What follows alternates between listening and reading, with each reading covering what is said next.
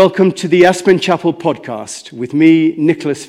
Well, today is the Sunday after Earth Day, and that's the day that more than a billion people get together to try and protect the planet from things like pollution and deforestation. And in my talk um, over Easter, I mentioned the idea of global citizenship, and I think that that's quite an appropriate thing to expand on today. I said last week that we're faced not with national catastrophes, but with global catastrophes. Pandemic, climate change, selfish totalitarianism. These are problems that can only be solved from a global perspective. And I think the sooner we realize that and take up the concept of global citizenship, the better. We already have the emergence of a global consciousness through television and the internet. Uh, many corporations are now global, and it's only a matter of time before politicians begin to think that way. And they'll only do so when we, the global citizens on the ground, demand it. I was wondering what it meant to identify as a global citizen and how it might affect our behavior. I think the first thing that it does, it, make, it makes us identify with the largest grouping that we can. It includes the whole planet, with all humanity, with plants and animals and the world itself. We see all people as our brothers and sisters in the human family. In fact, we see all things as part of our family, much as St. Francis did when he referred to brother sun and sister moon. He was actually identifying as a citizen of the universe, which of course is the next stage up, and actually the, rational, the rationale for the concept of global citizenship. When you identify yourself as an intimate part of the universe, you're really affirming the idea of the oneness of all, that we're actually all part of the universe, and we are that part of the universe which is conscious of itself. We've gone through all these spiritual rationales about this many times before here, but in essence, we're saying that the universe is a complete conscious whole and that we are a part of that whole. That all is linked by the ground of all being, or you can call it God, or unity of consciousness, or primal origin. All of that links it all together. Hence the idea of St. Francis's brother sun and sister moon. We're intimately in relationship with all elements in the universe as they are of the same oneness that we are. There's no leap at all to go from this to say that we're all one with the planet, with the earth. And therefore, we should declare our solidarity with all beings and things that make up the earth brother tree, sister cloud. In fact, this is an easier thing to affirm as we can clearly see the interdependence of all things from wherever we stand on the planet. As humans, we're interdependent. We're interdependent with plants, animals, and the weather. Everything that exists on our planet is intimately involved with everything else. Some years ago, here at the chapel, we put forward the idea of a declaration of interdependence. It went something like this the Declaration of Interdependence.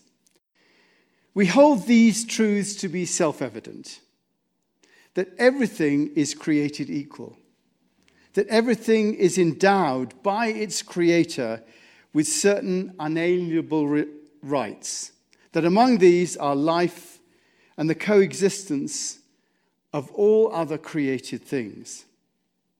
To that end, we assert that all of creation is part of one interdependent whole, and that the role of humanity is to ensure that it doesn't assert its own species' rights to existence above any other species. To that end, we should attempt to cooperate with all life forms to enable a harmonious coexistence of planetary life. There is no one person, community, race, or nation that's superior to any other race, community, or nation, and that all should attempt to live in harmony with each other. That all communities are interdependent with each other, and that sharing bounty, benefits, and problems are the only way to create a harmonious planetary existence. That all communities should aim to understand how to learn from and contribute to all other communities. That the role of the individual is to develop wisdom and understanding so as to cooperate with the communities around it. That was the sort of declaration of interdependence. And it doesn't take much thought to see that there's some truth in that, and also to see the arbitrariness of things like national boundaries. By their very nature, national boundaries are man made, conceived by tribes to ensure their survival. Such national boundaries are, in fact, usurpations of previous national boundaries. Here in the US, we have pre existent boundaries of Native American tribes and of Mexico. In Europe, Italy only existed since 1861. Germany only existed since 1871. And would you believe the United Kingdom was only formed in 1707? So you can see that what we have now is relatively recent. And looking at maps from ancient times, you know, you've got the Greek Empire, the Roman Empire, the Persian, Alexander. Right the way through history, our borders have simply been ways that we've exerted power over others. And so it is today. Borders changed after the First World War and the Second World War. In fact, after all wars, after the fall of the Soviet Union, we get very wound up with our borders, but they're very arbitrary and time sensitive. They also give politicians ways of staying in power by spuriously claiming that borders have some national relevance and are a source of pride. That lovely quote from Samuel Johnson from 1775 saying that patriotism is the last refuge of the scoundrel. The problem is that politicians make such a big deal out of both patriotism and nationalism because it's their raison d'etre. It's their reason to be. They're important because of the things that they say are important. When in fact, all the time, the emperor has no clothes.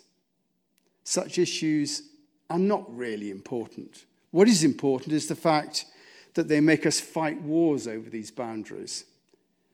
What's important is the fact that there are 62 million refugees in the world at the moment that we are in the midst still of a global pandemic. What's important is that our planet is changing in such a way that it could become inhabitable for humanity before too long.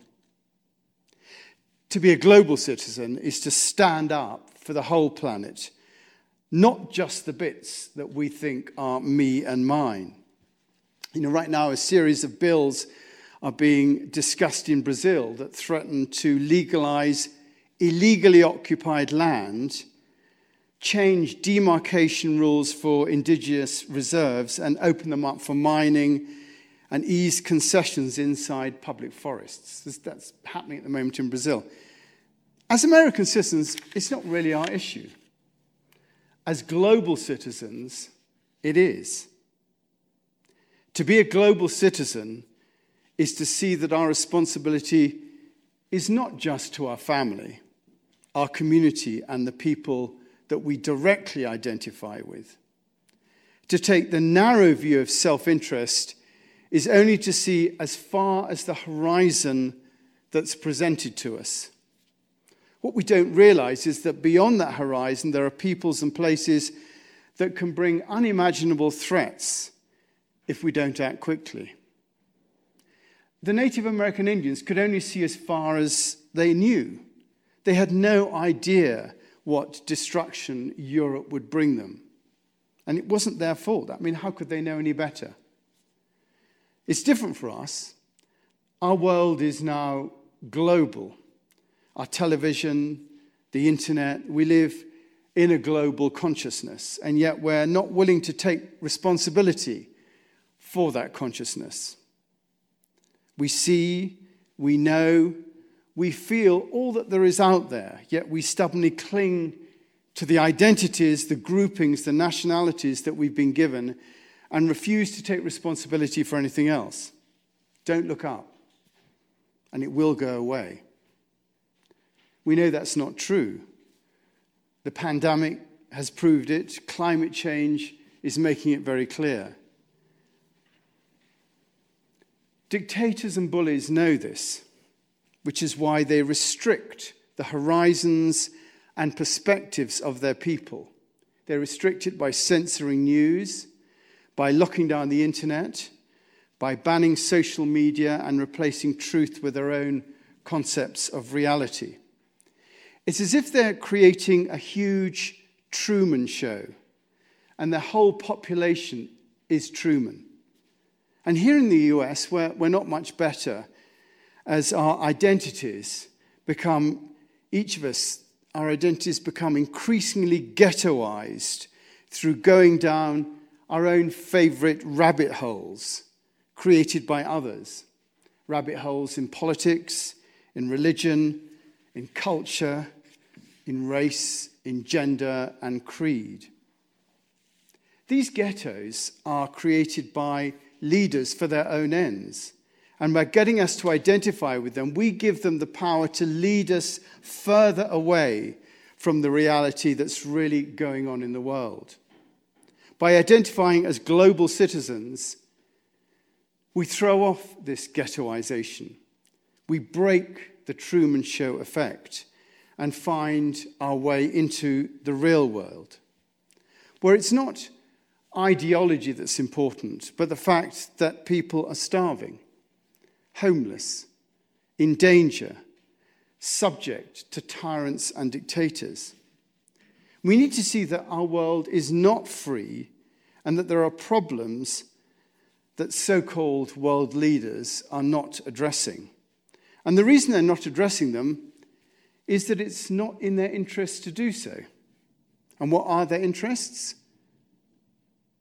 Staying in power, keeping their particular Truman Show going, making sure that there is a heap to be had and that they are at the top of that heap.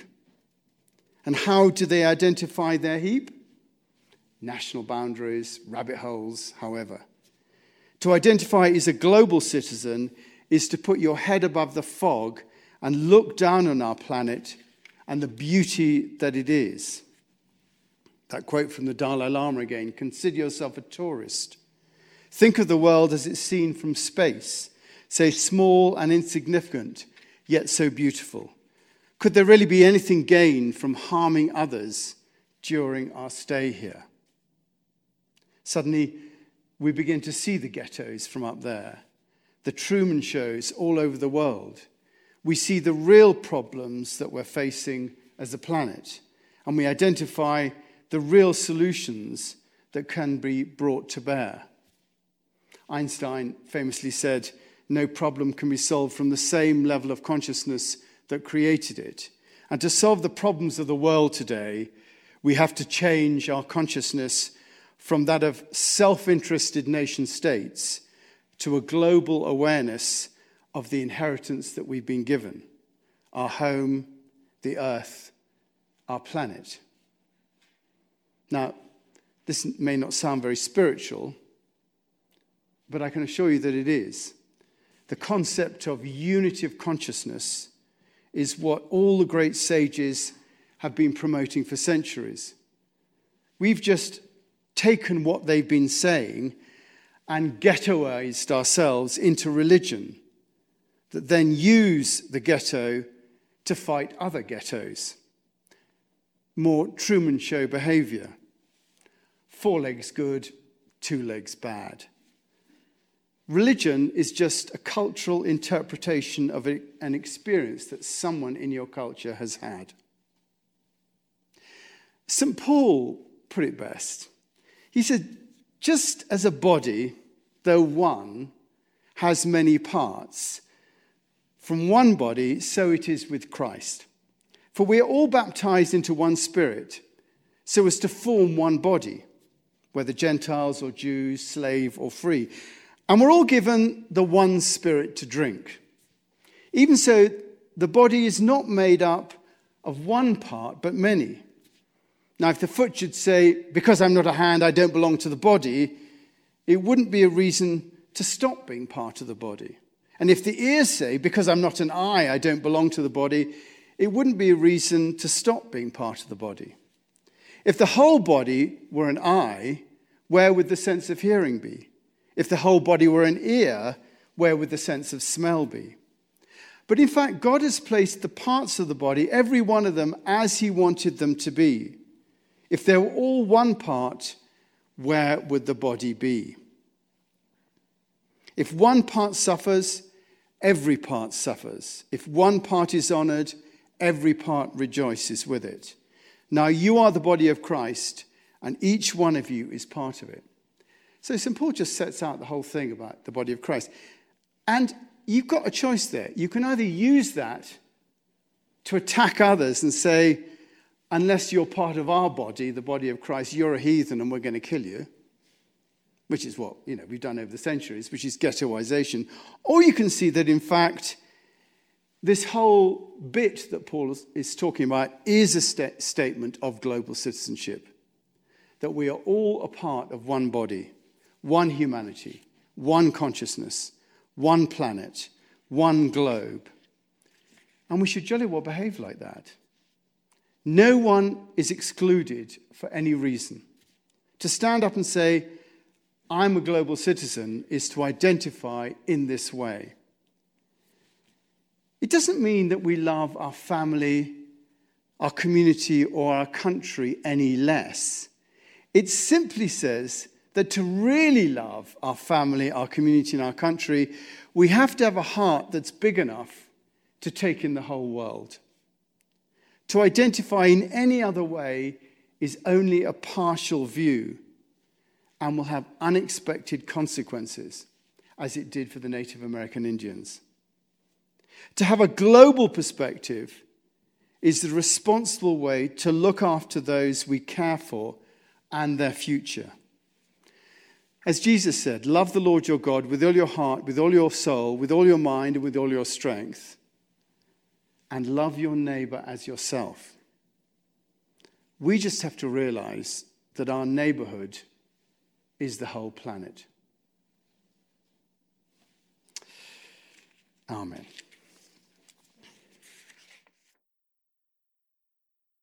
Thanks for listening. If you feel moved to make a donation to the chapel, please go to aspenchapel.org. Thank you and if you'd like to receive these podcasts regularly, subscribe to the Aspen Chapel through Apple, Google Play, YouTube, or any other outlet.